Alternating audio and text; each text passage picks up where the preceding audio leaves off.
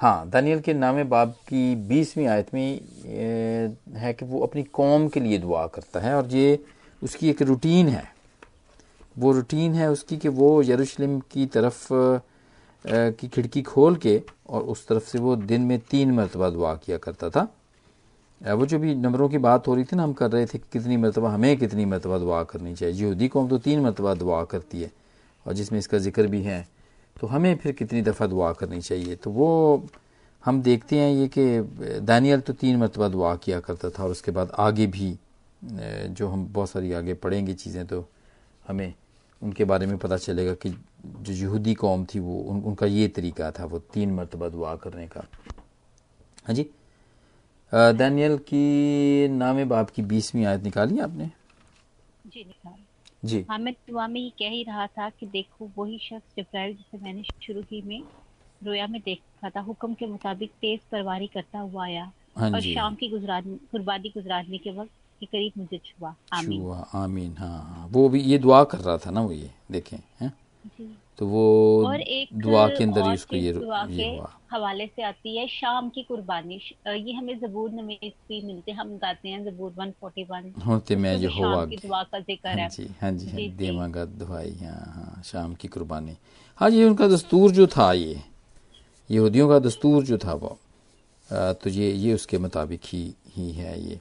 लेकिन दानियल तो अपनी दुआ कर रहा है वो जो उसकी रूटीन की भी एक दुआ है वो भी इसी तरह ही वो किया करता था। जब उसको शेरों की मादों के सामने डाला जाता है ना शेरों के उसमें तो वो उससे पहले भी वो यही एक्चुअली वो वो वहाँ की कौम के हिसाब से तो वो एक जुर्म ही था जिस जो उसने किया था हाँ जी जी। लेकिन चूँकि ये ये उसकी आदत थी वो अपने खुदावंद के सामने झुकता था तो उसने वो दुआ कर रहा था और लोगों ने उनको देख लिया दुआ करते हुए क्योंकि ऑर्डर यही हुआ था कि कोई और किसी और महबूद के सामने नहीं झुकना जो मूर्ति उस वक्त बनाई गई है बादशाह के साथ बादशाह दारा बादशाह की और उसके सामने ही झुका जाए। हाँ जी। हाँ जी लेकिन वो छठे बाब में इसका ज़िक्र है दानियल के छठे बाब में लेकिन वो अ, वो अपने कमरे में दुआ कर रहा था और लोगों ने देख लिया। तो ये उसकी रूटीन दानियल छठे बाप की नौ दस आयत में उनकी दुआ के बारे में ज़िक्र है। और बारह बार उसमें यानी कि ये बताया जा रहा है उनकी रूटीन के बारे में कि वो किस तरह से खुदा उनके सामने झुकते थे। हाँ जी। मोहन जी तो विच इज़ ग्रेट जी ये हाँ जी। हाँ जी। और दसवीं आयत में क्योंकि यहाँ पर फिर से इन अल्फाज में और जब दानियल ने मालूम किया कि उस नविश्ता पर दस्तखत हो गए तो अपने घर में आया और उसकी कोठरी का दरीचा यरूशलेम की तरफ़ खुला था। और दिन में तीन मरतबा हसने मामूल घुटने टेक कर खुदा के हजूर दुआ और उसकी शुक्रगुजारी करता रहा। हाँ। तब ये लोग जमा हुए और देखा कि दानियल अपने खुदा के दुआ और इल्तमास कर रहा है। आमीन। हम्म, आमीन। देखे ना वो रूटीन के मुताबिक उसकी रूटीन ही थी ये कि वो तीन मरतबा दुआ किया करता था। और ये जो यरूशलेम की तरफ़ मुँह करके दुआ ना बहुत सारे हमारे जो मुस्लिम दोस्त है ना ये उनकी बातें बाइबल हाँ में से ही ली हुई हैं हाँ। ये उसको ये शरीयत को बल्कि अगर हम शरीयत के बहुत से कवानीन को देखें तो वो उस पर बहुत स्ट्रिक्टली इसको फॉलो कर रहे हैं। हाँ जी वो वो कर रहे हैं इसको। क्योंकि यहूदी तीन मरतबा किया करते थे उन्होंने अपना असूल पाँच मरतबा बना दिया दुआ करने का। वो यरूशलेम की मुँह की तरफ़ मुँह करके दुआ किया करते थे क्योंकि हैकल वहाँ थी। तो ये जब दुआ करते हैं तो ये खाना काबा की तरफ़ मुँह करके दुआ करते हैं। जहाँ दुनिया में जहाँ पर भी वो उस तरफ़ को करते हैं वो। हाँ जी दुआ। हाँ जी। और ये देखिए दानियल भी अपने अपने मुल्क में नहीं था ये बल्कि असीर होकर गया हुआ था। तो ये वहाँ से फिर अपने अपने मुल्क के शाह बाबुल में था वहाँ पे था बाबुल के अंदर था यानी इराक के अंदर था। और वहाँ से ये दुआ किया करता था अपनी मुल्क के हैकल जहाँ पे हैकल है उस तरफ़ मुँह करके वो दुआ किया करता था। तो ये सिमिलैरिटी है लेकिन अब बदल गया हुआ है अब वक्त बदल गया हुआ है। ठीक है? जी। आ, मैंने शायद आपको लास्ट टाइम एक प्रोग्राम में मैंने सामरी औरत के बारे में बताया था ना? हाँ जी हाँ जी। उसके बारे में हमने सामरी औरत के बारे में मैंने बताया था और सामरी औरत ने का जो जो एक्चुअली जो आर्ग्यूमेंट्स जो मैं जो मैं देख रहा हूँ जो टीवी सीरीज़ में देख रहा हूँ जो खुदाम मसीह के बारे में उन्होंने बनाई है तो उसके अंदर वो वो वो कहती है कि तुम यहूदी हो, तुम मुझसे पानी मांग रहे हो, और तुम तो हमें अच्छा नहीं समझते हो, और तुम हमें आने नहीं देते हो यरूशलेम के अंदर, जहाँ पे जहाँ पे हैकल बनी हुई है। वहाँ पर तुम नहीं आने देते हो। और जब हम पहाड़ पे जब हम करते हैं इबादत करते हैं तो तुम कहते हो कि वो जगह नहीं है। वो प्रस्तश की जगह नहीं है। राइट? तो फिर तुम जो। है ना फिर हम क्या करें? हमें तो एक्सेप्ट नहीं एक्सेप्ट नहीं करते हो आप लोग। जी? तो खुदावन ने फिर उसको कहा था कि अभी वक्त आएगा ऐसा मैं इसलिए आया हूँ कि ये सारी चीज़ों को ख़त्म करूँ और वक्त आएगा कि लोग ना हैकल में दुआ करेंगे ना पहाड़ पे दुआ करेंगे बल्कि वो रूह से और सच्चाई से और दिल से जब दुआ करेंगे जहाँ पर भी होंगे जब वो दुआ करेंगे तो खुदामद उनकी सुन लेगा। और ये बड़ा अच्छा बयान था हाँ। जी हाँ जी बड़ा बड़ा अच्छा था और ये देखने में भी बड़ा अच्छा लगा। सर अगर आप देखें ना इसको तो यू आर रियली ब्लेसड आपको वाकई महसूस होगा कि कि कि, कि बात जो खुदावंद ने की है वो बिल्कुल आज के दिन के के, के, के मुताबिक की है कि अब हमें किसी की किसी हैकल की तरफ़ मुँह करके दुआ करने की ज़रूरत नहीं है। हम हमारी जो दुआएँ हैं वो खुदावंद तो हर हर जगह और हर वक्त ही है। हाँ जी? और जी। हर जगह मौजूद है वो। तो हमें इस बात का कोई फ़िक्र नहीं है कि हम किस तरफ़ मुँह करके दुआ करें। हम जहाँ पर भी मुँह करके दुआ करें खुदावंद हमें मिल जाता है। शर्त यह है कि हम हम दिल से और रूह से दुआ करें क्योंकि खुदा जो है वो रूह है। और और ज़रूर है कि उसके जो परस्तार है ना वो रूह और सच्चाई से दुआ करें। और वो जब भी जहाँ पर भी ये दुआ करेंगे रूह और सच्चाई से दिल से तो खुदा मद उनकी सुन लेगा। सो so, ये है मतलब अब हम ऐसी दुआएँ नहीं करते हैं। हमारे मसीहों के लिए ऐसा नहीं है। हम खाना काबा की तरफ़ तो जो मुस्लिम दोस्त हैं वो करते हैं। जूस जो हैं वो हैकल की तरफ़ मुँह करके दुआ करते हैं लेकिन हम कहीं भी कर सकते हैं। इसलिए कि खुदावंद स्पिरिट है और खुदावंद हर जगह मौजूद है और हम कर सकते हैं ये दुआ। हाँ जी। ये आज़ादी है जैसे हमने हाँ भी डैनियल का ज़िक्र देखा कि वो अपनी कौम के लिए गिर कर खुदावन के आगे क्रियाजारी करते हैं उनके लिए दुआ करते हैं।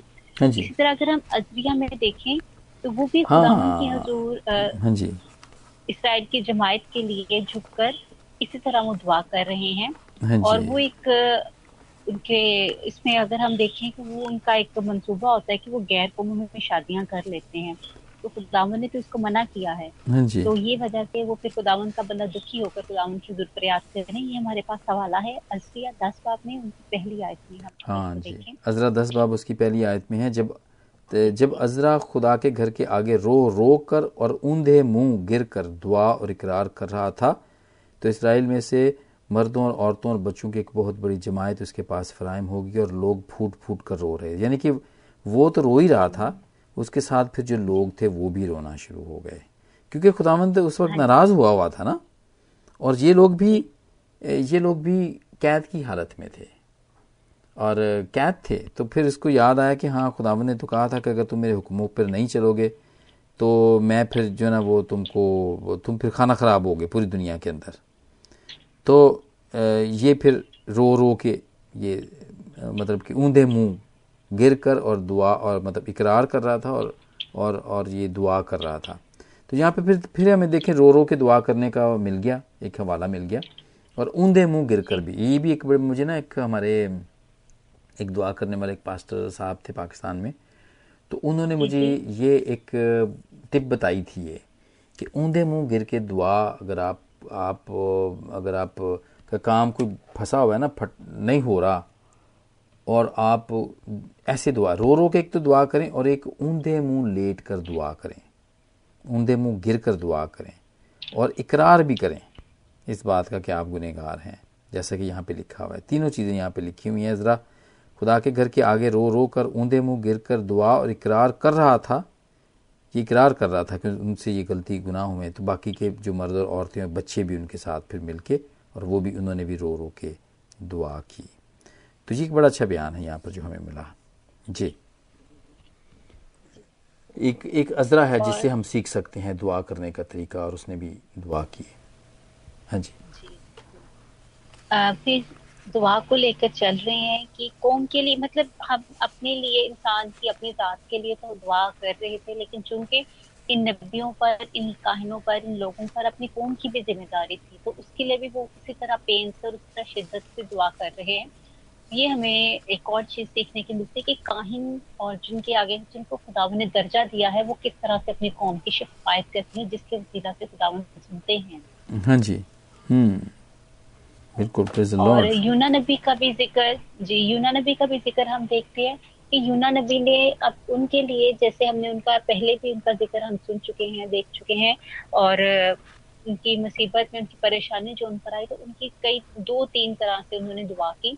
और वो हमें उसका ज़िक्र यूना में मिलता है उसका चार बाब हाँ चार बाब में भी मिलता है लेकिन उससे पहले दो में भी मिलता है। ये ये वो है हाँ जो उसने मछली के पेट से दुआ की है ना? जी जी। हाँ। मछली के पेट में उन्होंने दुआ की और उसके बाद भी उन्होंने जो मतलब ये उसमें उसकी एक समरी सी है कि उन्होंने खुदावन से जब दुआ की तो किस किस तरह से ये अगर हम इसे सुने तो फिर हमें ज़्यादा अच्छा से क्लियर होगा। यूना उसका है चार बाप उसकी दो से तीन आए थे हाँ और उसने खुदावन से यू दुआ की ए खुदावन जब मैं अपने वतन ही में था और तजदीस को भागने वाला था तो क्या मैंने यही ना कहा था? मैं जानता था कि तू रहीम और करीम खुदा है जो कहर करने में भीमा और शफकत में गनी है। हाँ। जी। और अजाब नासिल करने से बात रहता है। अब मैं खुदा मैं तेरी मिन्नत करता हूँ कि मेरी जान ले ले क्योंकि मेरे इस जीने से मर जाना बेहतर है। हाँ, ये अपना हाँ। इकरार भी कर रहे हैं और और अपने आप को इस काबिल नहीं समझ रहे कि मैं खुदा के सामने आऊँ। ना खुश और नाराज़ हुआ की थी। हाँ नाफरमानी भी की थी। हाँ लेकिन वो मेरा ख्याल यहाँ पे गिला शिकवा भी हमें मिल रहा है कि यहाँ पर। वो क्योंकि वो कह रहा है कि मुझे पता था तू बड़ा कह करने में धीमा है शफीक है और तू सज़ा नहीं देता है और तू शफकत में गनी है। तो और यही कहता है मैंने जब तरसीस को भाग रहा था तब मैंने मैंने यही कहा था मैंने कि तूने उनको सज़ा यानी कि तूने उनको सज़ा नहीं देनी है। तू मुझे ऐसे हाँ तकलीफ़ दे रहा है ये। तो ये ये कोई इतनी अच्छी नहीं है कोई दुआ ये वाली। पिछली जो हाँ दुआ है जिसका ज़िक्र आप कर रहे थे मछली के पेट में तब वो उससे बचने की और अपनी रहाई की खुशी की दुआ कर रहे हैं हाँ, कि हाँ. खुदाउन मैं तो तो समझा कि मैं खत्म हो चुका लेकिन आपने मुझे बचा लिया। और यहाँ पर जब खुदाउन ने उन पर बचा लिया रहम कर दिया और वो शिकवे में आ रहे हैं तो उनकी दुआ का रुख ही बदल गया और वो कहते हैं कि मेरे तो जीने से मर जाना ही बेहतर है हाँ। तो ये ऐसी ऐसी दुआ नहीं वैसे होनी चाहिए ये भी हमें मिलता है यूना से मिलता है अगर उसने मुसीबत में और वहाँ से उसने खुदावन से दुआ की है और उसने सुन ली है पाताल में से भी सुन ली है। तो फिर ये तो शुक्रगुजारी की दुआ है लेकिन जो आगे दुआ है वो फिर ना खुश और नाराज़ नाराज़गी की दुआ है। तो ये नहीं होनी चाहिए। हाँ, हाँ, अगर इसी का हम देखें नए दामा में भी एक वाक्य हमें मिलता है कि इंसान जो कि रास्ते के काम करते हुए भी खुदा के सामने अपने आप को गुड प्रूफ करने की कोशिश करते हैं। खुदा तो जानते हैं सब जानते हैं। और वो फिर भी अपने भड़ाई के काम करते हैं और फिर उस वजह से ऐसे लोग जो हैं वो डिस्करेज हो जाते हैं जो कि गुनागार होकर खुदावन के पास आते हैं। हम्म। वो भी एक हमें अच्छी एक उससे मिलती है कि खुदावन तो कबूल करने वाले हैं खुदावन कभी नहीं चाहते कि इंसान अपने आप को गिराए या फिर इंसान अपने आप में कुछ बुरी अपनी बातों की वजह से ज़िंदगी जाए। हाँ बल्कि वो तो यही चाहते हैं कि हर एक हलाकत से बच जाए। हाँ जी बिल्कुल बिल्कुल। उनका तो होता ही है कि हर जो जान है उसकी तोबा तक नौबत पहुँचे। और वो बच जाएँ। और यही यहाँ पे होता है। यूना के केस में भी यही होता है। सो ये एक अच्छी भी एक मिसाल है और एक नहीं भी अच्छी मिसाल। इसे भी हम यूना से भी दुआ के बारे में सीख सकते हैं। हाँ जी। और जी। और एक और भी हम दुआ का ज़िक्र देखते हैं अगर हमने पुराने में देखें। हाँ जी। यहाँ पर है हबूक की दुआ है। हाँ हबकूक की दुआ। हाँ जी हबकूक की किताब के अंदर। ये हाँ। ये उसका तीन बाप है और की पहली आयत से। हाँ जी शगा नूत के सुर पर हबकूक नबी की दुआ। हाँ ज़बरदस्त है। अच्छा ये मैंने इस पे शायद पहले भी आ, शायद मैंने किसी से बात की हुई है। ये शगा नूत का सुर है एक्चुअली ये। और ये ज़बूर सत्रह के अंदर अगर हम देखें ना तो वहाँ पर भी यही सुर लगा है। ये बड़ा अननोन सा सुर है लेकिन इस सुर के बारे में मैं मैं जब सीख रहा था ना मैं पढ़ रहा था इसके बारे में तो मैंने ये देखा कि ये ये वो सुर है जो कि वेरी स्ट्रॉन्ग इमोशंस को आ, को शो करते हैं। बड़े जज्बाती कैफियत को बताते हैं ये। हाँ जी? और हाँ जी। तो ये ये ये कि ऐसी दुआ है हकूक की जो कि उसने बड़ी ही बड़े स्ट्रॉन्ग इमोशंस में आके की है। ठीक है? और और और, और क्योंकि ये ज़बूर भी गीत और गीत ही हैं एक्चुअली ज़बूर जो हैं वो गज़ल और सॉन्ग्स ये हैं। सो ये शका जनूत का, का जो सुर है ये इसकी इसके ऊपर एक दुआ हुई यानी कि एक्सट्रीम इमोशंस में भी जाकर और ये होता है हमारे साथ भी। बड़ी बड़ी बातों के अंदर जाए ना कि कोस्टल चर्चेज हैं बहुत सारे दुनिया के अंदर जो कि पाकिस्तान इंडिया में भी हैं या वेस्ट में भी हैं तो वहाँ पर करते हैं लोग। वो एक एक्सट्रीम है वहाँ पे चले जाते हैं वो। और वहाँ पे वो रोना भी शुरू करते हैं कांपना भी शुरू कर देते हैं। वहाँ पे और ऊँची ऊँची आवाज़ में दुआएँ भी हो रही होती हैं और एक बिल्कुल अलग ही एक स्टेट होती है जिसमें वो चले जाते हैं। आ, मुझे नहीं पता लेकिन ये शगा यूनूत का जो सुर है ये वो ये वो, इसके बारे में ये कहा गया है कि ये एक ऐसा सुर है, ऐसा सुर में ये ये गीत बना ये दुआ बनी है हकूक की। जैसे मैंने कहा कि ज़बूर भी गीत ही हैं, गज़लें और गीत हैं वो भी। तो ये ये दुआ उस सुर के ऊपर गाई गई है एक्चुअली हाँ जी? क्योंकि यहूदी तो जो जो था, कलाम था, वो गा गा के पढ़ते थे। हाँ जी अगर आपने कई पिक्चर्स में या उनकी मूवीज़ में देखे ना अभी भी तो वो गा गा के पढ़ते थे और वहीं से फिर मुसलमान भाइयों ने भी वो हिल हिल के पढ़ना और वो कर कर के पढ़ना ना वो वहीं से उन्होंने लिया हुआ ये बात भी। हाँ जी अगर आपने इस बात पे गौर किया हो तो। और ये एक गीत कुछ साल बना भी था हमारा शगा यूनूद की सुर पे। राबिया हैं या रिबका हैं उन्होंने ये गीत गाया हुआ है। ये बड़ा अच्छा खूबसूरत सुर तो उसके बड़े अच्छे खूबसूरत गीत हैं लेकिन सुर वो नहीं है। जो जो यहाँ पे लिखे हुए ना जसू तेरे जसू तेरे नाम जिया और नाम कोई नहीं। आ, लेकिन उसकी जो सुर है ना वो ये वो इस सुर के ऊपर गा नहीं रही क्योंकि ये सुर बिल्कुल डिफरेंट है जो यहाँ पे बताए गए हैं। हाँ जी। सो ये ये भी एक अच्छी मिसाल है हमारे लिए। हम हम सीखते हैं इससे कि ये ऐसे भी दुआ हो सकती है। बड़ी एक्सट्रीम में जाके भी दुआ हो सकती है। हाँ जी। हाँ और बाकी ये ये जो ना एक्सट्रीम की जो मैं बात कर रहा हूँ ना दिलगीर हो कि हाँ ये नोहा जो है ना वो तो हैं ही यहूदी की नज़में हैं और जो कि अपने रोज़ों के दिनों में वो और या वो मातम के दिनों में वो वो गाया करते थे। हाँ। उनमें ये सब ज़िक्र पाया जाता है। वो ग्रिया ग्रिया जारी करते रहते हैं। जैसे ये मुसलमान जो शिया हैं जैसे वो अपने दिनों में करते हैं ना? हाँ। तो ये नोहा है। वो भी नोहा ही करते हैं। वो भी उन्होंने भी वो जो घोड़ा निकलते हैं ना उनके और अपनी हाँ। जी हाँ जी क्या बोलते हैं उसकी? मुहर्रम दसवां मुहर्रम है और इतना मुहर्रम है। वो उसमें वो नोहा जो है ना वो जमायत बैठती है और नोहा करते हैं और वो सारी मतलब चीज़ें। तो ये नोहा की जो हमारी किताब है ना ये ये यहूदियों की किताब जो उसके अंदर नज़में हैं उसमें गिरिया गिरियाजारी और मातम के दिनों में वो किया करते थे। हैं तो ये भी दुआएँ ही हैं एक तरह से। आ, लेकिन और वो रो रो रो रो के रो रो के करते थे वो विच इज़ ग्रेट ठीक है। बाइबल में हमें बहुत जगह पे एक तो खुशी वाली दुआएँ और ये रोने वाली दुआओं का भी ज़िक्र है हाँ मातम के साथ जो है। हाँ हाँ अगर हम इसके बारे में देखना चाहें तो हम देख सकते हैं नहमिया में नहमिया चैप्टर वन है और उसकी फोर वर्स है। हाँ जी आप प्लीज़ बताएँ आपने और उसमें भी इसी का ज़िक्र है जब मैंने ये बातें सुनी तो बैठ कर रोने लगा और कई दिनों तक मातम करता रहा और रोजा रखा और आसमान की खुदा के हजूर दुआ की। हाँ हाँ। नेमिया का भी दिल अपनी कौम के लिए था, बड़ा बड़ा नरम था इस बात के लिए भी। क्योंकि वो भी असीर होके गए हुए थे।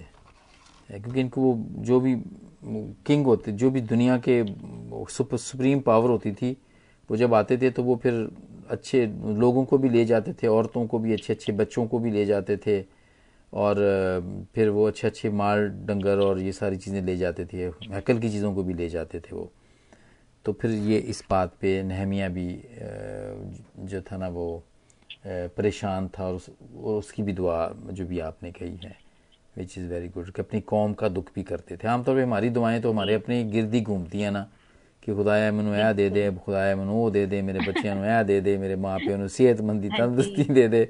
कौम की कोई फ़िक्र नहीं जहाँ मर्ज़ी जाए कौम। लेकिन मैं समझता हूँ जो कि आपने अजरा की बात की नहमिया की बात की और भी बहुत सारे ऐसे हैं बाइबल के अंदर नबी जो कि कौम की फ़िक्र किया करते थे। तो कौम के लिए भी हमें हमें उसकी भी फ़िक्र होनी चाहिए। हाँ जी उन, उन, उनके लिए भी दुआ होनी चाहिए ताकि खुदावंद सुने उनकी दुआएँ ना? और ये भी देखते हैं ईमान उनका जैसे हम आजकल जैसे कोई भी लड़ाई होती है या कुछ भी ऐसा आ, मुकदमा होता है तो उसका सोल्यूशन हम देखते हैं कि हम फिजिकली जो हमें उसके बारे में सोल्यूशन लगता है हम उस पर जाते हैं। जिस तरह अगर कौमों में लड़ाई होती है तो उनको लगता है कि हम कत्लो गारत से लड़ाई जीत सकते हैं। लेकिन हम दुआ की तरफ़ नहीं आते कि हम अगर हम्म। खुदावन से दुआ करें तो हम उसमें आ जाते हैं। हम अपने बड़े बड़े मामला में जो है उसको हम फ़िज़िकल चीज़ें कर कर उसका रिज़ल्ट को ज़्यादा पाने में अहमियत रखते हैं। जबकि हाँ हमारे पास हमें खुदा सिखा रहे हैं बाइबल सिखा रही है कि दुआ के वसीला से बहुत कुछ हो सकता है। हम्म हम्म ठीक है। और हम एक्चुअली बीमारी है हाँ जी, जी जी। हाँ जी हम अपने तौर पे ही चीज़ों को हल करने की कोशिश करते हैं ना जो कि खुदामंद को पसंद नहीं है। बिल्कुल। उसकी कोई बीमारी है तो हमें अगर ये कहा जाए कि आप तीन घंटे चार घंटे जो हॉस्पिटल में लगाने हैं आप बजाय उसके घर बैठ के दुआ करें तो हम फिर भी हम यही सोचेंगे कि भाई मेडिसिन ले रहे हैं आराम आ जाएगा। हाँ जी, तो उसी हाँ को करते हैं लेकिन कुछ चीज़ें ऐसी हैं जो कि दुआ से ही जाती है।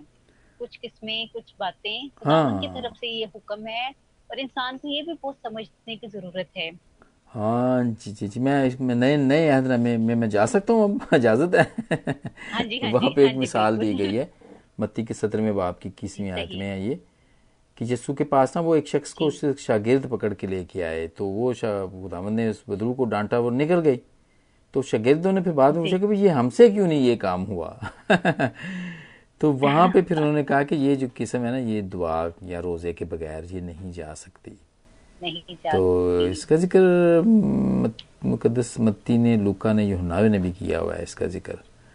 तो ये वो जो अभी आप बात कर रहे हैं ना कि बहुत सारी किस्में बीमारी की ऐसी होती हैं कि जो दुआ से जाने की होती हैं।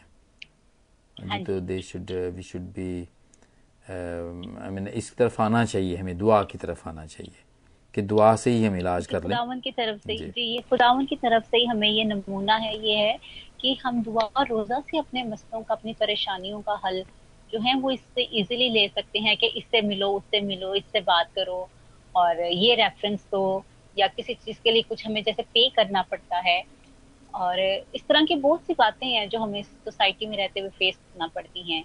हाँ लेकिन हमें कलाम के मुताबिक अगर हम गौर करें तो इतने से बड़े मसलों का हल सिर्फ़ लिखा है दुआ से इंसान के लिए वो खुदा आसान बना देते हैं। hmm, बिल्कुल बिल्कुल बिल्कुल ऐसा ही है। तो गुड ये नए आदम के अंदर हम आ गए हैं लेकिन उसमें हम खैर खुदा ने तो खुद दुआ करना सिखाई थी शागिर्दों को। ना उसने मैसेज करना सिखाए हैं ना खुदा ने टॉक करना सिखाई है टॉक कैसे करते हैं। और सिर्फ़ सिखाई है तो दुआ करना सिखाई है कि दुआ कैसे करनी चाहिए। वो जो दुआ रुबानी है वो हम सब के लिए और अगर हम दुआई रुबानी का एक उसका व्यू लेना तो हमें ये उससे अंदाज़ा होता है कि यसु मसीह ने उसके अंदर सारे पहलू कवर कर दिए हैं। हाँ जी हाँ ठीक है। वैसे तो जी वो हमारे लबों पर होती है। उस पे खुदावन ने हमारी जैसे इंसान की बेसिक जरूरियात जिसे कहते हैं ना कि रोटी कपड़ा मकान यानी कि ये किनारा है इस तरह से। तो उसमें भी खुदावन ने क्या है उसके बारे में जो इसके लिए इंसान सारी उम्र अर्न करता है रोटी के लिए तो उसमें यही कहा है कि अपने लिए खुदावन से इंतज़ाम मांगे क्या खुदावंद हमें हमारी रोटी दे और फिर माफ़ी का उसमें पैगाम है। सबसे पहले खुदा की बढ़ाई का खदूसियत का खुदावंद की फरमान है जब हम स्टार्ट लेते हैं हमारे बाप हाँ जो आसमान पर है जहाँ पर खुदा है। तो उसके अगर हम देखें तो खुदा यसु मसीह ने जो हमारी ज़िंदगी के मेजर पहलू हैं सब कुछ है उसी में मसीह ने वो कवर करके अपने शकीर्तों तक उस दुआ को पहुँचाया और उसमें माफ़ी का ऐलान खुदावन ने किया। ये बहुत बड़ी वजह इसकी कि हम उन लफ्जों को अपनी ज़िंदगी में सिर्फ़ दोहराते रहे अगर हम उन पर प्रैक्टिस करें तो हमारी तो ज़िंदगी कहते हैं आकबियत जो है हमारी आदि ऐसी सवर सकती हाँ, है। सवर सकती है बिल्कुल बिल्कुल। पूरी की पूरी सवर सकती है दुआ से तो। जी जी। हाँ जी। क्योंकि बहुत हाँ जी वो मैंने इसलिए क्योंकि बहुत से कवानीन हैं लेकिन खुदावन की कई भी हर एक बात का कोई मतलब था या तरीका यानी हाँ वो तो हिकमत से करते थे और आज के दौर में भी जो कलाम की बातें हैं आज के दौर में भी लोग क्या है उनसे सीखते हैं। जब हम खुदा की तरफ़ आते हैं ना हाँ तो हमें लगता है अरे ये तो खुदावन ने हमें कितनी देर पहले ही बता दिया हुआ है ये चीज़ें और हमें ये अभी समझ में आ रही है। खुदा का शुक्र है खुदा हम पर अपने राज अपने भेद खोलते हैं। हाँ जी वो पाकरू से कहते थे ना वो पाकरू से भरा रहता था और पाकरू की कुदरत से वो किया करता था ना सब कुछ ही। जी जी। फिर वो यर्दन को फिर वो लौटा पाकरू से भरा हुआ वहाँ पे वो लौटा। ठीक है ना उसके बारे में ये कहा हुआ है। तो सारी चीज़ें तो पाकरू से ही होनी हैं। राइट सो जी इसलिए ज़रूरी है कि हम हम भी जो जब करते हैं तो हम जो दुआ है वो वो इसी तरह करें हम। कि हम हम जो है ना वो पूरे दिल से और पूरी रूह से और पूरी जान से ये करें। यूहन्ना के एक मिनट में ज़रा इसको एक मैं देख लूँ हो सकता है यहाँ पर ये हवाला दिया हो दिल से करने का तो फिर मैं हमारे लिए ये ज़रूर बड़ा हेल्पफुल हो जाएगा ये। यूहन्ना के चौथे बाब की चौथे बाब की चार से बयालीस आयत के अंदर। वी आयत से यीशु ने उसे कहा कि औरत आए औरत मेरी मेरी बात का यकीन करो कि वो वक्त आता है कि तुम ना तो इस पहाड़ पर बाप की प्रस्तश करोगे, ना यरूशलेम में। तुम जिसे नहीं जानते उसकी प्रस्तश करते हो। हम जिसे जानते हैं उसकी प्रस्तश करते हैं, क्योंकि नजात यहूदियों में से है। मगर वो वक्त आता है, बल्कि अब ही है कि सच्चे परस्तार बाप की प्रस्तश रूह और सच्चाई से करेंगे, क्योंकि बाप अपने लिए ऐसे ही परस्तार ढूंढता है। खुदा रूह है और ज़रूर है कि उसके परस्तार रूह और सच्चाई से प्रस्तश करें। है जी? आमीन। तो रूह तो ह- रूह हवा है ना? यू कैनॉट सी रूह। जी। जैसे हवा को आप नहीं देख हाँ सकते जो निकोदेमस ने कहा था ना पैदा होने के लिए कि मैं खुदा ने कहा था कि तू रूह से पैदा हो फिर दोबारा से। तो उसको समझ नहीं आ रही थी। तो फिर खुदा जिस मसीह ने उनको कहा था कि जिस तरह तू हवा, आवाज़ आती है ना तो हवा की तो वो कहते हैं, ये क्या है? ये किसकी आवाज़ है? तो कहा हवा की कहते तुम्हें नज़र आ, तुम्हें कैसे पता चला है हवा? है कहते वो इसलिए कि मैंने सुना है। तो कहते इस तरह रूह भी इसी तरह ही है, वो नज़र नहीं आएगी। और ये रूह अपनी रूह की बात है। पूरे ध्यान, ख्याल से, पूरे दिल से, पूरी जान से जो है ना वो रूह से प्रस्तश करनी है। ठीक है? तो फिर ही फिर ही आप फिर ही खुदावंद सुनेगा आपकी। राइट तो यहाँ पर भी ये वही बात है जो अभी आप हो रही थी ना कि अगर आप सरसरी तौर पे दुआएँ भी होती हैं वो कर होती हैं वो लोग करते हैं वो उनका कोई फ़ायदा नहीं है क्योंकि वो फिर क्योंकि रूह से नहीं हुई होती वो। राइट सो so ज़रूरी है कि हम रूह से और और जब पूरे दिल से करें। होता है तो यही पाकला फरमा रहा है खुदा हमें ढूंढ रहे हैं खुदा हमें ये चीज़ ढूंढ रहे हैं। हम्म हम्म। रूह और सच्चाई से प्रस्तुत करें हम। सच्चा जान के ना। खुदावंद को कि हाँ यही है। वो नहीं है कुछ खुदावंद ने जब एक एक मफलूज को ठीक किया था तो वो फकीर और फरीसियों ने वो इल्ज़ाम लगाया था ये बल्ज बोल के वसीले से करता है ये। यानी शैतान के वसीले से ये करता है। वो शैतान का नाम था बल्जबोल तो खुदावंद ने कहा कि नहीं, ऐसा नहीं है। उसके वसीले से मैं नहीं करता हूँ, बल्कि इसको उसने ठहराया भी ये बात कि अगर रूह के काम अगर हैं और अगर आप इसके खिलाफ बात करोगे कोई, जो काम रूह ने, जो रूह करती है काम और अगर आप उसको झूठा या उसको रॉन्ग करके पेश करते हो तो फिर ये आप रूह का गुनाह करते हो। इस बात पे भी खुदावंद खुश नहीं थे। तो इसलिए खुदावंद सारे काम जो है वो रूह के से ही किया करते थे सारे वो। तो दिस ग्रेट हाँ और हम शागिर्दों को भी देखते हैं आगे जाके इमाल की किताब के अंदर। हाँ जी? जी मसीह के जाने के बाद जब वो हाँ जी। तो वो भी खुदावंद के लिए किस तरह इकट्ठा थे वो हम देखेंगे। अमाल है पहले बाप की हमें मिलेगा चौदह आयत। से हाँ जी। और यहाँ पर है ये हाँ सब के सब चंद औरतों और यसु की माँ मरियम और उसके भाइयों के साथ एक दिल होकर दुआ करने में मशगूल रहे। आमीन।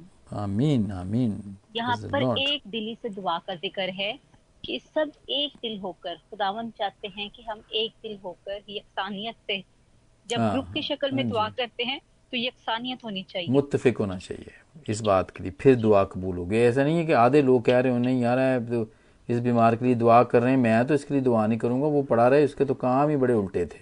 अच्छा हुआ उसको सजा मिली हुई है। तो आधी जमात जो उसकी हीलिंग के लिए दुआ कर रही है और आधी जमात या कुछ लोग वो चाह रहे हैं कि नहीं यार ज़रा थोड़ी देर रवे हूँ बैठ देते ही इसको ज़रा समझ लग जाए ज़रा। सो ऐसी दुआएँ फिर कबूल नहीं ना होगी फिर वो पूरी जो एक्चुअली वहाँ से वहाँ पे जो लोग सच्चे दिल से दुआ कर रहे हैं ना एक्चुअली क्योंकि जब हम जमायत के तौर पे बैठते हैं ना तो we are a one body actually ये क्रीसिया है वो क्रीसिया वाली जो बात है ना वो we are a one body तो बॉडी के लिए ज़रूरी है कि हमारे सारे ही जो अज़ा हैं वो मुतफिक हों। हाथ पैर कान नाक वो सब मुतफिक हों। ये नहीं कि हाथ उधर जा रहा है और कान उधर जा रहे हैं और टांगे जो इधर हैं तो ये ठीक नहीं है। सो so, इसलिए वो दुआएँ भी फिर नहीं कबूल होने वाली वो जो और बाइबल में हवाला मिलता है खुदावंद यसु मसीह के अनाजील में हम देखते हैं कि अपने पास हैं कि अगर किसी बात के लिए दो लोग ज़मीन पर मुतफिक हों मुतफिक होने के बारे में तो खुदावन कहते हैं मैं आसमान पर उनके लिए वो कर दूँगा। Praise the Lord praise the Lord और और ये ये ये दो दो आदमी तो मिनिमम बताए गए हैं ना सिस्टर ये। जी। लेकिन जब हम जमायत में बैठे हैं तो वो सारी जमायत के लिए ज़रूरी है। और और मैंने ना दो तीन तजर्बे मैंने देखे और मुझे उससे वाकई बहुत बड़ी बरकत मिली। है और वो ये थी कि प्रॉब्लमेटिक आप देखेंगे एक दो कलिसिया के अंदर जो लोग होंगे ना वो प्रॉब्लमेटिक होंगे वो लोग। वो बहुत रेगुलर होंगे आएँगे चर्च में वो ज़रूर। मिस नहीं करेंगे वो। लेकिन उनको हर एक बात पे शिकायत होगी। जो भी क्रिसिया के अंदर कोई अच्छा बाबरकत काम हो रहा होगा ना वो उसके ऊपर उनको शिकायत होगी। वो ये कहेंगे जी हाँ जी दुआव बड़िया लम्बिया हो जाए ने जी। पादी साहब तुम तो पाकलाम भी बड़ा लम्मा सुनाते हो असं कम से भी जाना होंगे ठीक है? तो कोई प्रोजेक्ट शुरू कर दिया बाइबल पढ़ने का प्रोजेक्ट है जी। पूरे एक साल में बाइबल पढ़ी। पढ़नी है थी सबने पढ़नी है जी। ठीक है जी? वो शुरू जब की तो पता चला जी ये तो काम ही बड़ा मुश्किल है। तो अतराज शुरू जी ये तो बच्चों वाली अप्रोच है ये। हम इतने हम बड़े हो गए हैं इतनी हमारी उम्रें हो गई हैं बोले हमें बाइबल नहीं पढ़ पता। तो ये ये तो बच्चों को बस देनी चाहिए कि वो बड़ा करें। राइट तो मतलब कोई भी किसी कोई भी बात मतलब ऐसी बात है ना वो उसमें मुतफिक नहीं है। तो वो खुदामद इस बात से खुश नहीं होता। अब मैंने देखा है बहुत सारे पादी साहबान को, ऐसी फैमिलियों को वो कह देते हैं, हम चार फैमिलियाँ हैं, आप दो फैमिलियाँ मुतफिक नहीं हमारे साथ you can go wherever you want to go और लेकिन जो आप दूसरों की बरकत को ना रोकें। ऐसा भी ऐसा भी मैंने देखा है। और सिस्टर, आप यकीन करें, जैसे ही वो निकल जाती हैं तो वो कलीसिया के अंदर बहुत बरकत पड़ना शुरू हो जाती है। और शायद वो इसीलिए बरकत नहीं पड़ रही होती तब तक वो प्रॉब्लमेटिक फैमिलीज़ होती हैं, कलीसिया के अंदर होती हैं, तब तक कलीसिया तरक्की नहीं कर रही होती है। ना रूहानी तौर पे और ना ना नंबर के तौर पे भी। लेकिन जैसे वो जाती हैं तो खुदावंत का पाकरू जो है वो वो वो ब्लेस्ड करता है। और वो सीखने देता है। सीखने देता है। क्योंकि जो बाकी लोग होते हैं ना, फिर वो कन्फ्यूज़ होते हैं एक्चुअली आधे लोग कहते हैं जी करो ये काम। आधे लोग कहेंगे जी ना करो। पादी साहब कह रहे हैं करो। वो कहते हैं ना करो जी। भी दुआएँ लंबी ना करो जी। कुछ लोग तो बताएँ कुछ लोग अपनी मर्ज़ी से भी चर्च को चलाने की कोशिश कर रहे हाँ तो वो बैड स्पिरिट होती है ना ये। अच्छी अच्छी रूह नहीं होती ना वो। सो so, बहुत सारे इसी तरह के जो प्रोजेक्ट है ना फिर वो क्रीसिया के अंदर नहीं हो पाते जो कि दूसरे लोगों के लिए बरकत का बायस बन सकते हैं। सिर्फ़ एक या दो आदमियों की वजह से या ख़ानदानों की वजह से। तो जब तक आप उनको निकाल नहीं देती हो ना जमायत के अंदर से या वो खुद नहीं ना चले जाते तब तक वो कलीसिया तरक्की नहीं करती है सिस्टर। ठीक है? सो हाँ इस बात का भी ख्याल करना चाहिए ठीक है कि दुआएँ जो मुतफिक होके नहीं होती हैं एक दिल होके जो नहीं की होती हैं वो फिर सुनी नहीं जाती हैं क्योंकि वो हमें खुदावंद कि हजूर में जो हम इतने सारे लोग पच्चीस पचास जो लोग बैठे हैं वो जो हमारी दुआ जाती है वो एक हो के जानी चाहिए। उसमें रजिस्ट नहीं होनी चाहिए ना कोई भी। एक हो के जानी चाहिए। तो इसलिए जो भी आपने माल का हवाला पढ़ा है ना वो वो बड़ी बड़ी ज़बरदस्त इसकी मिसाल है। हाँ जी और हमारे तो सिखाया जाता है कि जमायत करामात मतलब जमायत की दुआ बहुत कुछ कर सकती है। हाँ। और दुआएँ जो है वो ट्रैवल करती हैं और इसको हम अगर देखें अगर अपनी ज़िंदगी में भी तो हमें तजर्बे होते रहते हैं। बाइबल में इसके बारे में भी बहुत सी हमें मिसालें मिलती है। जैसे अगर हम अभी हवाला एक देखें अमाल का। हाँ अमाल है हमारे पास सोलह बाप है और उसकी पच्चीस आयत। इसमें फलूस और सलास की दुआ का ज़िक्र है। कि वो लोग खुद भी दुआ करें और कलीसिया भी उनके लिए दुआ करे और उनके साथ हुआ क्या हो। में Lord. देखेंगे पच्चीस आयत से। हाँ जी। आधी रात के करीब फलूस और सलास दुआ कर रहे और खुदा की हमसी गीत गा रहे थे और कैदी सुन रहे थे। हाँ यकायक बड़ा बोचाल आया यहाँ तक कैद खाना की न्यू हिल गई और उसी दम सब दरवाजे खुल गए और सबकी भेड़ियाँ खुल गई। और दरोगा जाग उठा और कैद खाना के दरवाजे खुले देखकर समझा कि कैदी भाग गए। बस तलवार खींचकर अपने आप को मार डालना चाहा। हाँ लेकिन पलूस ने बड़ी आवाज़ से पुकार कर कहा कि अपने तई नुकसान ना पहुँचा क्योंकि हम सब मौजूद हैं। आमीन। आमीन प्रेज द लॉर्ड देखें इसमें बड़ी ज़बरदस्त बात है कि कैदी भी सुन रहे हैं दुआओं को। और हम के गिर हालाँकि कैद के अंदर है सिस्टर हाँ जी। कैद के अंदर हैं ये लेकिन फिर भी खुदा की हमद के गीत गा रहे हैं और कैदी सुन रहे हैं। और इनकी दुआ ने मैं समझता हूँ कि वो भूंचाल इनकी दुआ इनकी दुआ भूचाल लेकर आती है। और उसमें दरवाजे भी खुल जाते हैं न्यो भी हिल जाती हैं। और उनकी। हाँ और फिर बेड़ियाँ भी खुल जाती हैं बेड़ियाँ भी खुल जाती हैं। कैसी बात है ज़बरदस्त। और मैं ये समझता हूँ कि ये जो दरवाजे खुले थे बेड़ियाँ खुली थी ये भूचाल आया था ये इसलिए नहीं आया था कि पालूस और, और सिलास वहाँ से भाग जाएँ। ये उनके लिए नहीं आया था। जी। ये आया था वहाँ के हाँ दरोगे के लिए। राइट ये उस उस वहाँ के दरोगे के लिए आया हाँ था क्योंकि वो आगे जाके अगर हम जब देखते हैं ना ये अ, और उन्होंने फिर वो चिराग मंगवा कर हाँ अ, हाँ वो चिराग मंगवा कर अंदर जा जा कूदा और काम था पालूस और सिलास के आगे गिरा। हाँ जी और उन्होंने बाहर ला कर कहा कि आए साहिबो मैं क्या करूँ कि निजात पाऊँ? और उन्होंने कहा खुदा यस्सु पर ईमान ला तो तू और तेरा घराना घराना निजात पाएगा। और उन्होंने इसको और उसके सब घर वाले घर वालों को खुदा का कलाम सुनाया और उसने रात को उसी घड़ी उन्हें ले जाकर उनके जख्म धोए उसी वक्त अपने सब, सब लोगों समेत बपतिस्मा लिया। राइट देखें कैसी ज़बरदस्त बात है। कैद खाना हाँ में शागिर्द हैं और दरवाजे खुल गए बेड़ियाँ खुल गईं नींव हिल गई भूचाल आया सारी चीज़ें हो गई लेकिन वो पालूस और सिलास को भगाने के लिए नहीं था। वो एक एक दरोगा और उसका पूरा खानदान इसके वसीले से बचता है। पूरा। लॉर्ड हाँ। जी। तो ऐसा भी होता है कभी।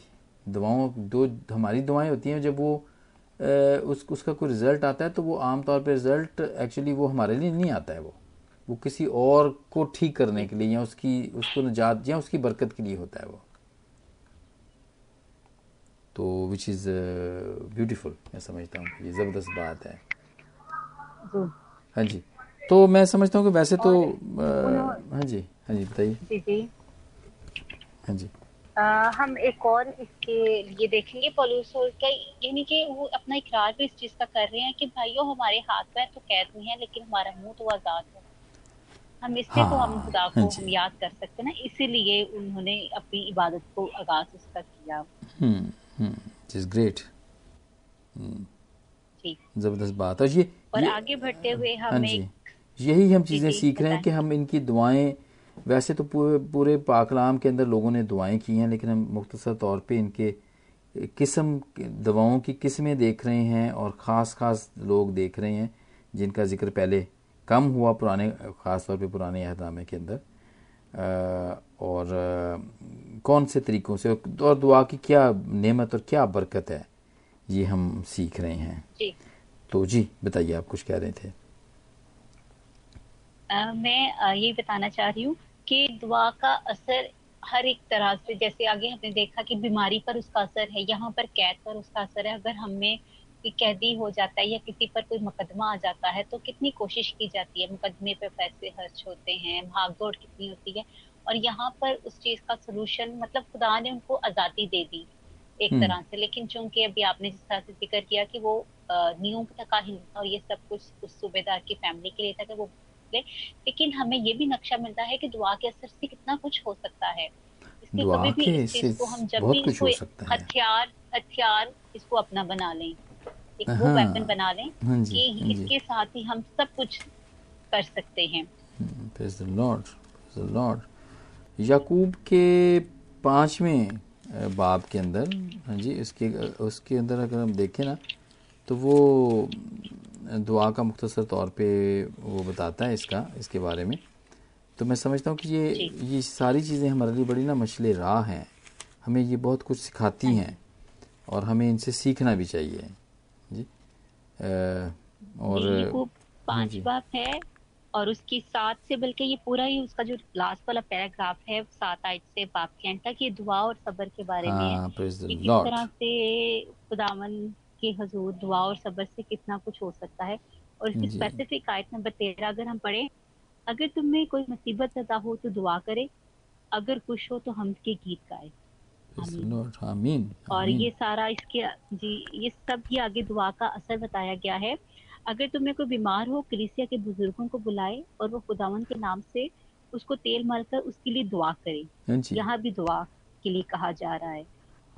जो दुआ ईमान के साथ होगी उसके बाद बीमार बच जाएगा और खुदावन उसे उठा खड़ा करेगा। और अगर उसके गुनाह किए हों तो उनकी भी मुआफी हो जाएगी। हो जाएगी। बस तुम आपस में एक दूसरे से अपने अपने गुनाहों का इकरार करो और एक दूसरे के लिए दुआ किया करो ताकि शिफा पाओ। आस पास की दुआ के असर से बहुत कुछ हो सकता है। हाँ, बहुत कुछ और आगे एलिया का ज़िक्र है कि वो भी हमारा एलिया हमारा हम तबीयत इंसान था। हाँ उसने बड़े जोश से दुआ की कि मीन ना बरसे चुनाचे साढ़े तीन बरस तक ज़मीन पर मीन ना बरसा। फिर उसने दुआ की तो आसमान से पानी बरसा। और ज़मीन में पैदावार हुई।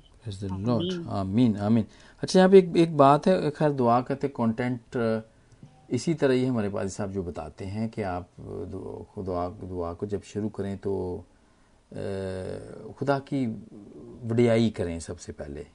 जी। फिर उसकी शुक्रगुजारी करें राइट फिर अपने गुनाहों का इकरार भी आप करें। जैसे इसलिए तो मैं जो पहले हमने दवाई रबानी पे थोड़ी छोटी सी मुख्तर बात की थी ना वो मैंने उसमें सिर्फ़ यही कहा था कि ये बड़ी एक बैलेंस्ड दुआ है। ठीक है? क्या है हमारे बाप तू जो आसमान पर है? क्योंकि वो सबसे ही ऊँचा है सबसे ही वो ऊपर है। यहाँ पे ये पाया जाता है कि ही इज़ द सुप्रीम वो हम सबके ऊपर है। आसमान जिस तरह आसमान हमारे ऊपर है ना इस तरह खुदा भी हमारे ऊपर है। तो गुनाहों का इकरार जहाँ पे लिखा गया कि तुम एक दूसरे से अपने गुनाहों का इकरार किया करो। और मैं समझता हूँ कि ये तो हमारी इतनी हिम्मत होती नहीं है वैसे और ना हम चाहते हैं कि हम हमें तो हमारे गुनाहों का तो किसी दूसरे को भी ना पता चले कभी कभी तो ऐसा भी होता है। लेकिन यहाँ पे पाकलाम हमें ये कह रहा है कि अपने अपने गुनाहों का एक दूसरे के साथ इकरार करो और उसके लिए फिर आप उसके फिर एक दूसरे के लिए दुआ भी करो कि शिफा पाओ। तो ये बड़ी ज़रूरी बात है। गुनाहों का इकरार अगर आप कोई भी दुआ करते हैं अगर आप उसमें जब तक मेरी प्रैक्टिस में तो ये बहुत है जब तक मैं अपने गुनाहों का इकरार ना करूँ गलतियों गुस्ताखियों गुनाहों का दुआ में तो मैं मुझे बड़ी फीकी सी लगती है अपनी दुआ खुद ही। मुझे अपनी मतलब बाबरकत नहीं लगती है। मुझे लगता है कि ये ये इतनी इफ़ेक्टिव नहीं है ये अगर मैं अपने पहले गुनाहों का इकरार ना करूँ तो। तो क्योंकि इंसान पहले ही अपने अंदर के बोझ के साथ भरा होता है अपने गुनाह से भरा होता है तो वो खुदावन का रूह फिर उसको अल्लाह उसके अंदर नहीं आ पा रहा होता। हाँ जी हाँ जी हाँ जी हाँ जी वो, वो हाल ही नहीं होता। हुँ, हुँ, हुँ. और ये अपने आप को कमज़ोर करने की भी निशानी है कि आपने किया है वो बात और मैं उसकी आप उससे आप तोबा करें पहले। तो तो ही फिर बात आगे बढ़ेगी। पहले वाले जो कसूर है ना वो तो माफ़ कराओ अपने। उसके बाद फिर आगे की बात करो। लेने देने की बात करो फिर। सो so, मैं समझता हूँ सिस्टर के हम तो बहुत सारी और भी बातें दुआ के बारे में तो सारा दिन ही बातें हो सकती हैं वैसे तो। लेकिन मुख्तसर तौर पे आज हमने देखा है कि मेरे जीज़ो यकीन आपने सबने बरकत पाई इस वसीले से और आपके अगर आप कोई भी चीज़ इसमें चाहते हैं कि हम ऐड करें कोई चीज़ हमने ज़्यादा कह दी और उसको या किसी और तरीके से भी हम बेहतर तौर पे कर सकते हैं तो आप ज़रूर हमें लिखें और हमें व्हाट्सएप करें फेसबुक के ज़रिए से या हमें स्काइप के ज़रिए से मैसेज भेज सकते हैं आप हमें और कांटेक्ट कर सकते हैं। और हमारे सारे जितने भी कॉन्टैक्ट्स हैं वो website W W W dot dot com पर हैं। आप वहाँ से इसको देख के हमें कांटेक्ट कर सकते हैं। और आप हमें ज़रूर, दुआ में प्लीज़ हमें ज़रूर याद रखें कि जितना भी रेडियो की टीम काम करती है, वो इसी जोश से और इसी रूह से करती रहे कि हम खुदावंद के नाम को जलाल देते रहें। तो thank you very much sister Ruth आपने अपना कीमती वक्त दिया और आप आई और हमने ये प्रोग्राम किया। तो इसके लिए मैं आपका बहुत शुक्रगुजार हूँ। और प्लीज़ आप आपका भी बहुत शुक्रिया। हम्म, आपके वसीला से इस प्रोग्राम के वसीला से बहुत मैंने भी बरकत पाई और अपने लिए और सब सुनने वालों के लिए बरकत कैसे हम्म, बिल्कुल। मैं भी मैं भी पा रहा हूँ ऐसी। बाकलाम को जब खोलते हैं पढ़ते हैं तो ये कैसे हो सकता है कि बरकत ना पाए सिस्टर हाँ ये तो हो ही नहीं ना सकता। तो फिर मैं आपसे दरख्वास्त करूँगा कि आप प्रोग्राम की आखिर की दुआ करें प्रोग्राम को आप इसी तरह बंद करें कि ये जब भी सुना जाए जब भी हम इसको खुद सुने और बहुत सारे लोग जब और सुनते हैं तो ये, इसकी बरकत उनमें कायम रहे। कदूस कदूस बरफाज मालिक खुदा तेरे नाम का शुक्र, तेरे नाम की तारीफ़ करते हैं तू जो आसमानों पर है। और ज़मीन है खुदावन तेरे पैर की चौकी है तो फिर भी हमसे प्यार करता है, हम तक पहुँचता है। मैं खुदावन तेरे शुक्र गुजार हैं, जो दुआ का तरीका हमें सिखाया गया, ताकि हमारे भी सक्सेस आई है बाप खुदावन तेरे पाकलाम के वसीला से इतना कुछ आज हमने सीखा, आज के टॉपिक के बारे में, दुआ के बारे में, मैं खुदावन उसी तरह अपने हजूर झुकने वाला बना दे और इस तरह गिरियाजारी और रहम की जब भी तुझसे अपील करे, या खुदावन नज़दीक हो कि हमारी सुनना। मैं खुदावन इस प्लेटफॉर्म के लिए तेरे शुक्रगुजार हैं कि जिसके ज़रिए हम तेरे पैगाम को फैला रहे हैं, सब सुनने वालों को बरकत देना और खुदावन हमें भी अपने नाम की बरकत और अपने नाम की रहमत को छुपा लेना, ताकि तेरे नाम का प्रचार और तेरे नाम का जलाल ज़ाहिर करने वाले हैं। तेरे बंदा को तेरे हाथ में दे सकते हैं खुदावन जो कि खुदावन एक बहुत बड़े मिशन को, बहुत बड़े मकसद को लिए चल रही हैं। इसी तरह इन्हें खुदावन और भी तरक्की और कामयाबी देना, ताकि खुदावन तेरे काम को इस तरह जारी और सारी रख सकें। सब कुछ तेरे बेटे यीशु मसीह के नाम से मांग कर पाते हैं। आमीन आमीन। Thank you very much sister खुदा आपको बरकत दे और आपको अपनी हिफ्जमान में रखे और अच्छी दुआ करने के लिए। और फिर ज़रूर एक नए प्रोग्राम के साथ हम फिर हाज़िर होंगे, मेरे प्यारे अजीज़ों। और आप प्लीज़ हमारे साथ रहें। और ज़रूर आप, ज़रूर कोई ना कोई अगर आपकी गवाही जुड़ी हुई है इसके साथ, कोई वाक़ जुड़ा हुआ है तो वो भी प्लीज़ आप ज़रूर बताएँ इस प्रोग्राम के हवाले से। और खुदा आपको बरकत दे। God bless you. God bless you.